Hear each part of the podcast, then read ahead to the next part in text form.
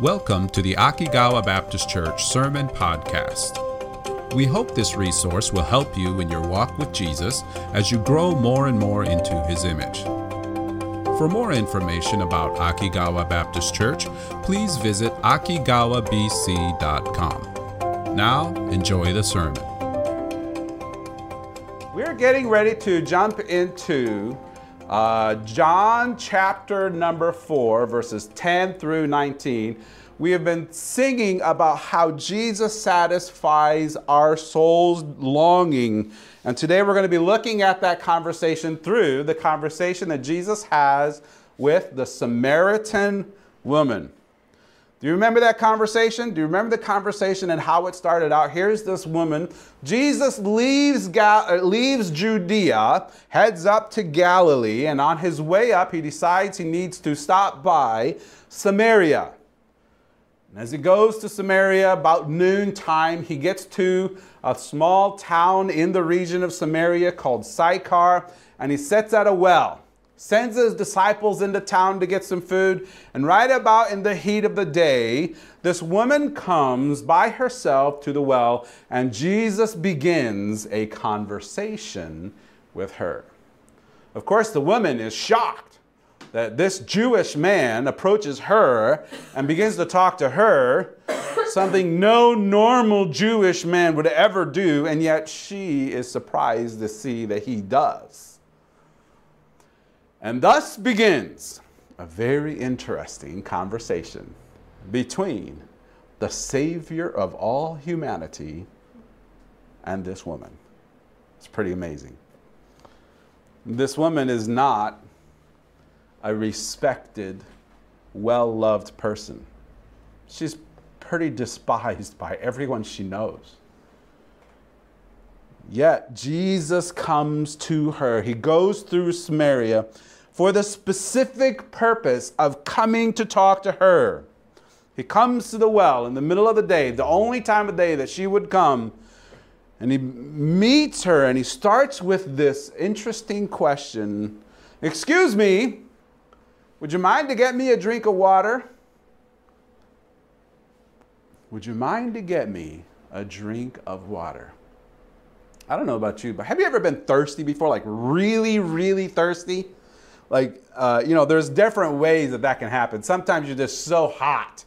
And this summer has been a hot summer. You're out working or you're out doing some stuff and you're just really, really hot. You're really thirsty. You're craving a nice cold glass of water, right? Or sometimes it's because you haven't had water in such a long time that you're just it's not because it's hot it's just that you're thirsty your your body is craving water i remember one time i had surgery over in a hospital real close to here I, had, I was in a motorbike accident and I broke my arm, and so they had surgery to replace it and stuff. And I remember after the, not to replace it, sorry, to repair it. that was, that'd be hilarious. So they had surgery to fix the problem, set my bones again and stuff. So I remember specifically after surgery, when I first woke up from surgery, my first thought was, I need water. It was like the only thing that I could concentrate on and focus on. It was like, I am so thirsty. It even superseded my pain. It was like, I just, oh, it hurts, but I'm so thirsty. So I asked the nurse, can, can I have something to drink? And then I said, Can I have something for the pain? you know, and so that was kind of, I remember that really distinctly. I remember wanting water to get, I wanted my thirst to be taken care of more than I wanted my pain to be taken care of. You, and that's, if you think about it, water is something we all need, isn't it? I mean, you can't live without water. You can't live without air. That's probably the most important, right? You got to have air. If you don't have air, you're only going to last a couple minutes. Food, food's a different story. If you don't have food for like, you know, for like a couple of weeks, maybe you'll last. Maybe if you're you've got a lot stored up, you know, in, in emergency situations, you know, on your physical body, then you can last a little bit longer. And that's been always my goal, always in case of emergency, I want to be prepared. This has kind of my, been my goal for my life, you know, and so I'm so really thankful for how God has given me the wisdom for that. And so, and, but also, you can last a couple of weeks, maybe up to a month or two, but water is different. If you don't have water, you will only last a few days, maybe up to a maybe up to a week without water. You have to have water. It's critical that you have water. And today, through Jesus' conversation with the woman at the well, we're going to learn that just as we need physical water for our physical life, there is another kind of water that we need as well. Kind of water that gives us spiritual life. So, what is that water? Today, we get to find that out. So, Jesus is sitting at the well. He asks the woman to give him some water. And of course, like we saw last week, she's surprised that he's talking to her. Why are you talking to me? You clearly must not know anything about me because if you did, you would not be speaking to me. Remember how we talked about that? Well, Jesus responds. He changes the conversation. He turns it upside down. And look what he says to her. John chapter 4, verse 10 says this. John chapter 4, verse number 10. Jesus answered and said unto her, If thou knewest the gift of God, and who it is that saith to thee, Give me to drink, thou would have asked of him, and he would have given thee living water. If you only knew who I was. Jesus is saying. If you only knew who I was, if you only knew what I have to offer you, if you did, you would be asking me for a drink of water. You and, and I would have given you that water. I would have given you living water. Well, what in the world is this living water that Jesus is talking about? Do you know? What is living water? clearly the woman didn't know what it was. And so he asks, she asks him, What are you talking about? Verse 11 says this The woman saith unto him, Sir, I don't know if she said, Sir, thou hast nothing to draw with. Sorry, I didn't know where that, where that came from. Sir, thou hast nothing to draw with, and the well is deep. From whence then hast thou that living water? The woman had no idea what living water was, but Jesus had caught her interest. Wait, time out. You don't have any way to get water. The well's too deep for you to get it out of here. And weren't you the one just a couple minutes ago asking me for a drink of water? How in the world are you going to get this so called living water? It's clear that the woman is asking uh, is still thinking that they're talking about the physical kind of water that you drink, right? They're, she's still thinking, oh man, he's talking about regular old water. But something about her made her realize, something about Jesus made her realize that he's not a normal person speaking to her. And you can kind of tell that because he calls, she calls him sir, like Lord or Master, something along the lines of that. Someone special. But the question is still the same. The question still remains where are you going to get this water from? That's a good question. I mean, how is Jesus going to get this water? And what is this thing that he's talking about? Verse 12, she continues to ask him to pry a little bit further into this living water. And Jesus himself, Art thou greater than our father Jacob, which gave us the well and drank thereof himself and his children and his cattle? she's asking this question. We know where this water came from. And think about it. This is really interesting, right? She says it came from our father Jacob. Notice she says our father Jacob. Remember last week we talked about the animosity between the Jews and the Samaritans? And here she's claiming that Jacob is just as much her father as he is to the Jews. Our father Jacob gave us this well. Jacob is our father too, and he's the one who gave us this well. He's the one who gave us this water that is taking care of us for all these many years. He drank it, his kids drank from it, his flocks have drunken from it. All through these many generations, everyone has been sustained and their thirst has been quenched from the water that Jacob gave us through this well. That's a pretty big that's a pretty big deal. The gift of water that Jacob gave has lasted for generations and for generations and generations. And so she asks Jesus, this stranger, the question Is what you're going to give me greater than what Jacob gave us? Are you greater than he is or he was? It's a good question, don't you think? So Jesus begins to help her to understand more clearly what he's talking about, and he does it by pointing out the differences between Jacob's well, the water that Jacob gives, and the water that Jesus gives.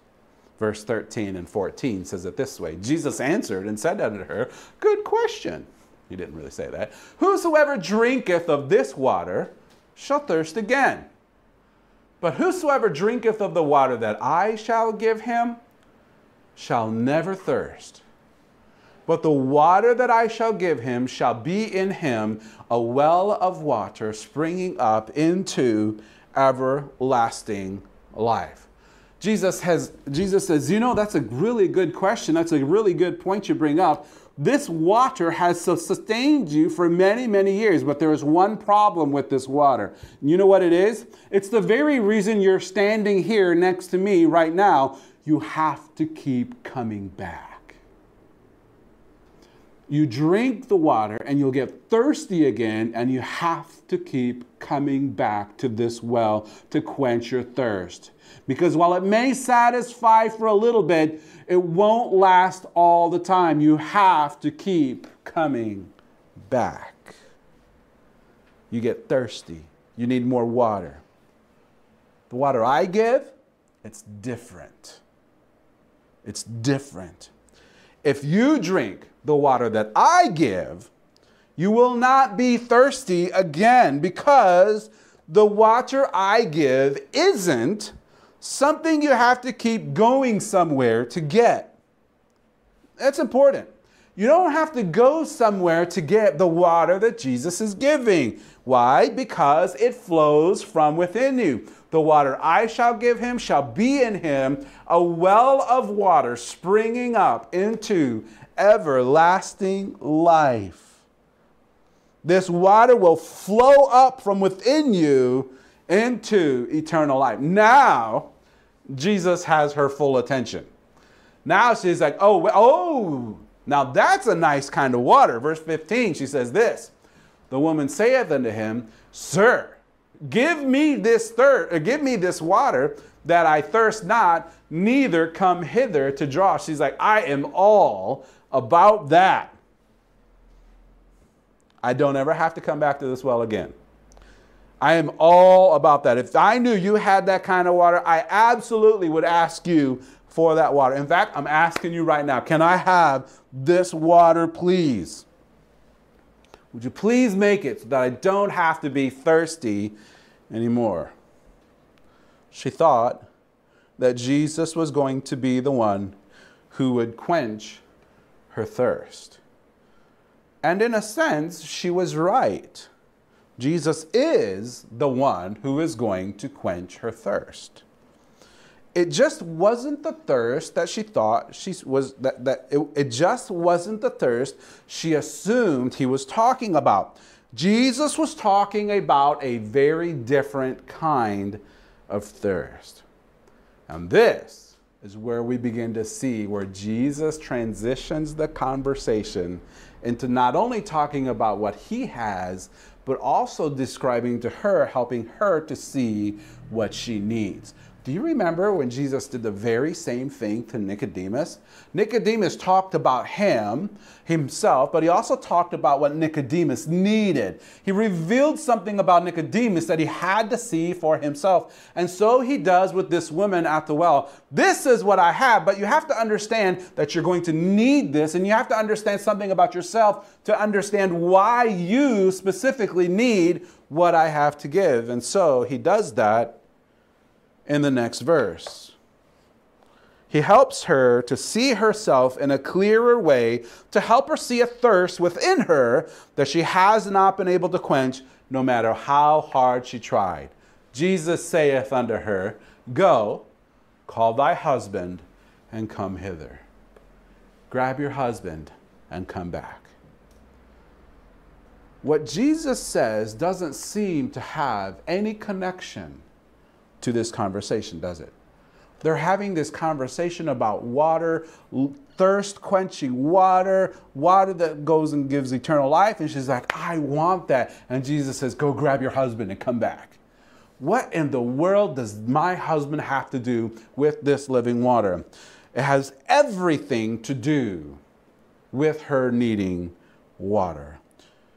The truth is, she, her husband, was the key reason for what Jesus was offering. Verse 17 and 18 says something interesting. The woman answered and said, I have no husband. Jesus said unto her, Thou hast well said, I have no husband. Verse 18, For thou hast had five husbands, and he whom thou now hast is not thy husband. In that sayest thou, in that sayest thou truly. Jesus is beginning to reveal something to this woman about herself. He's helping her to see thirst, not from a parched throat perspective, but from the perspective of a parched heart. He's revealing the spiritual thirst that she has been trying to quench for a very, very, very long time. And the way that she was trying to, to quench that thirst was through a husband. If only I can find the right husband, someone who will love me and care for my needs, then the craving, the thirst of my heart will be met. But there's a problem. The thirst in her heart could not be met by any of her husbands. The truth is, no one could ever quench the thirst in her heart. No man could do that. Amazing, huge thing. And honestly, this is true for everyone. It does not matter who you are. There is a craving, a thirst in every person's heart that only God can satisfy. Only God. Here she's been trying over and over and over to quench a thirst that, that only God can satisfy, and is asking a man to do something that only God can do. Someone describes this situation as having a God shaped hole in your heart and asking man to fill it. And it doesn't work. When we try to have someone or something less than God try to fill the hole, to quench the thirst of our heart, it always ends in disappointment. We all look for different things to quench that thirst, don't we? We all look for different things. It might be another actual person, a husband or a wife, kind of like the woman that was at the well. Maybe it's a boyfriend or a girlfriend. Maybe it's the approval of someone that you look up to maybe uh, uh, uh, the approval or someone you look up to, maybe it's the deep bond of a friend. The thing is, none of these people were ever meant to be, uh, to take the place of God. None of them are capable of quenching the thirst in your heart. If a person can't do it, maybe a thing can. Maybe I can devote my time to something. Maybe I can find fulfillment, a, a, something in, in my life, something that I can do or something that I can be to fulfill that, to, to quench that thirst. And so we devote our time to our career, maybe our school, maybe sports, maybe a hobby. But even if you find complete success in these things, none of these things were ever meant to take the place of God. You still have to deal with the emptiness that comes after the success. You live your life for four years training and training and training. You in a, in a, specific sport. You work hard and you even get to the Olympics and you win the gold medal in the Olympics. And after you win the gold medal, you have to deal with the emptiness that comes after it. You have to deal with the emptiness that comes after winning a championship. And the same can be said not only for our accomplishments, but also the things that we try to accumulate in our life. Things like a new phone, a new car, a new house. If I just had this new thing, it would make my life so much easier. I'd be so much happier. And we get it. And the first few days, the first few weeks, weeks, maybe even the first few months, we find happiness, but the happiness will fade away. Those things were never meant to do what only God can do. They were never meant to quench the thirst that only God can quench. They can give you happiness, but the happiness cannot last in and of itself. Having more money, having good health, having good relationships around you will not be able to quench the thirst of your soul. They were never meant to. This is important. So, if none of the things can quench the thirst of, none of those things can quench the thirst of your heart, what can?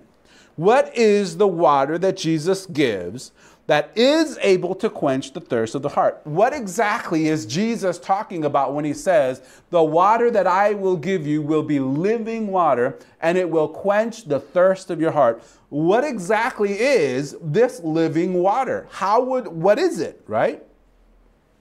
when he said in verse 14, remember what we said in verse 14? But whosoever drinketh of the water that I shall give him shall never thirst. The water that I shall give him shall be in him a well of water springing up into everlasting life. What is this water?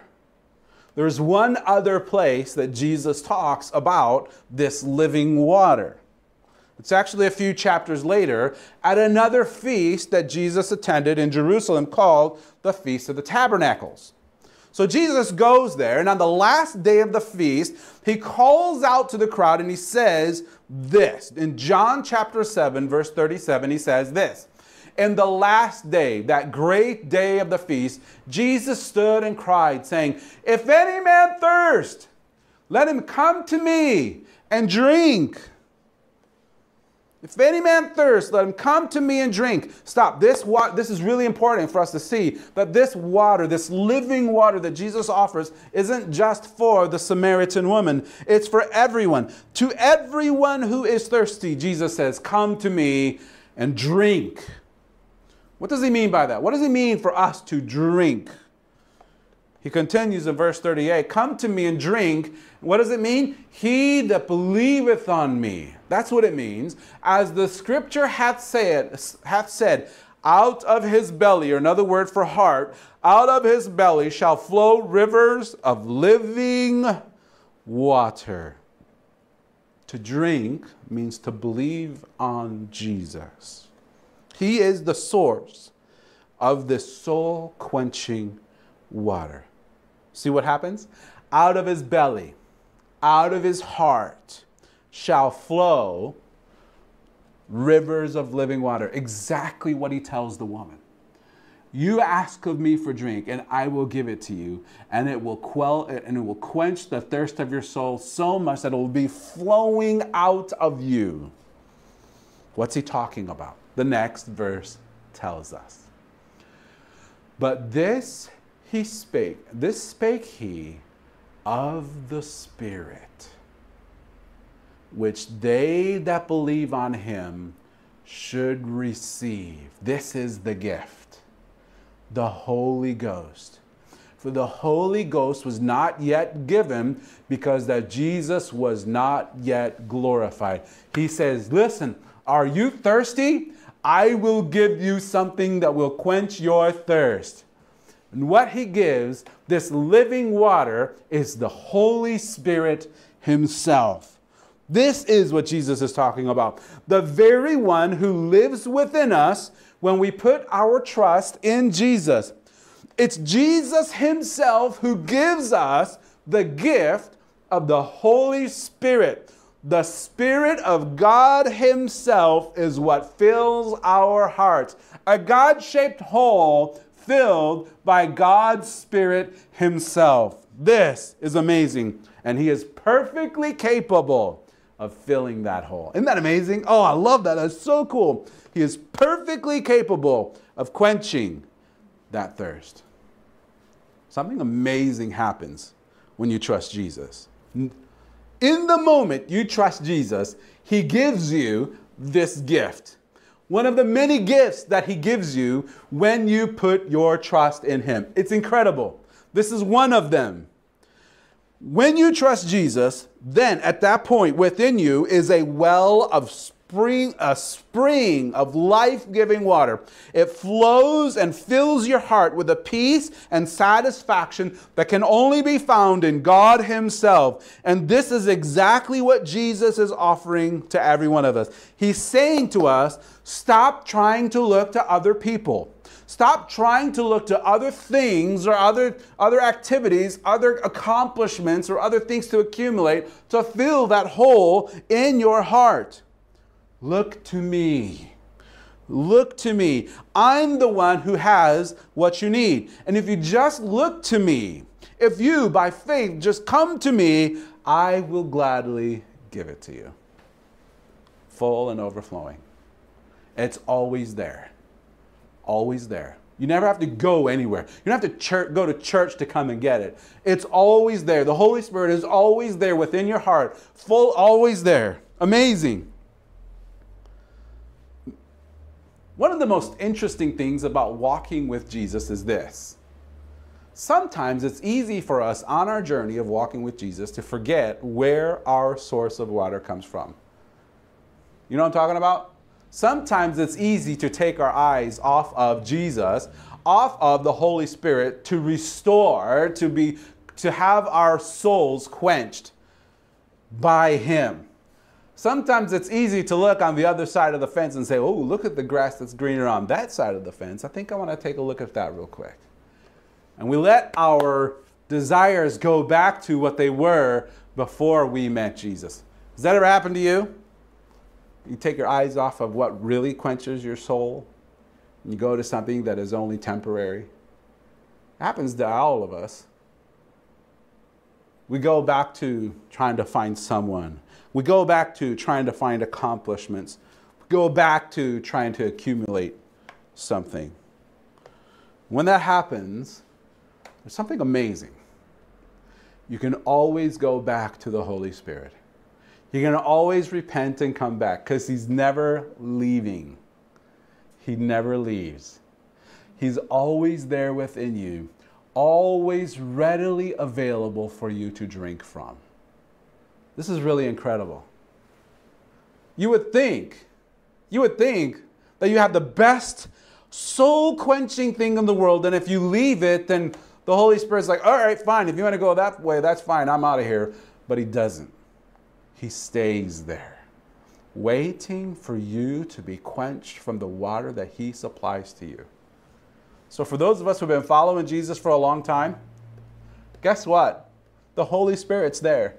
He's there in your soul. A well, a spring. I love the fact that he uses the word a spring, not stagnant water, life flowing, running, flowing water, flowing up through you, always available for you. When you abide in Christ, when you abide in His Spirit, and you listen to Him and you follow after Him, He satisfies your soul like nothing else ever will. For those of us who have not yet trusted in Christ, if you're watching, if you're sitting here, know that there is nothing else that can quench your soul the way Jesus can. There is nothing else that can provide peace and satisfaction the way the Holy Spirit can, the way that Jesus gives Him to you. And so, my offer to you is to go to Jesus. He is the one. He is the one who can quench your soul. I can't do it. Nobody in this room can do it. Nothing in this room can do it except for Jesus. Jesus is the one. So go to him. He's offering you life. He's offering you this water. And just like this woman, and we're going to see in just a few weeks what, what happens to this woman when she receives this life changing gift. It changes her in ways you would never imagine. We're going to see that in a little bit. But this is the offer that Jesus gives Come to me. If you're thirsty, if your soul is thirsty, if your heart is parched, come to me, and I will give you water. Water like you have never experienced before in your life. Water that will not quench your throat, quench the thirst of your throat, but water that will quench the thirst of your heart. Come to Jesus. Come to Jesus, and He will give you that water. Let's pray. What an amazing reminder, Father, of what you have provided for us through the gift of salvation. Honestly, we can just keep going over and over so many ways that this gift of redemption, this gift of eternal life, this gift of soul satisfying, soul satisfying, the soul satisfying gift of the Holy Spirit dwelling within us.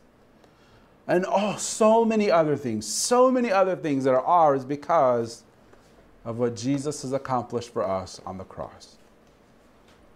Jesus, help us to remember what you have done. Help us to, uh, to, to uh, find our satisfaction in you, in the Spirit that you have given to us to walk with and to follow after. And in doing so, help us to see the amazing gift, the soul quenching gift of the Holy Spirit, filling our hearts with love, peace, compassion, and joy. In Jesus' name, amen.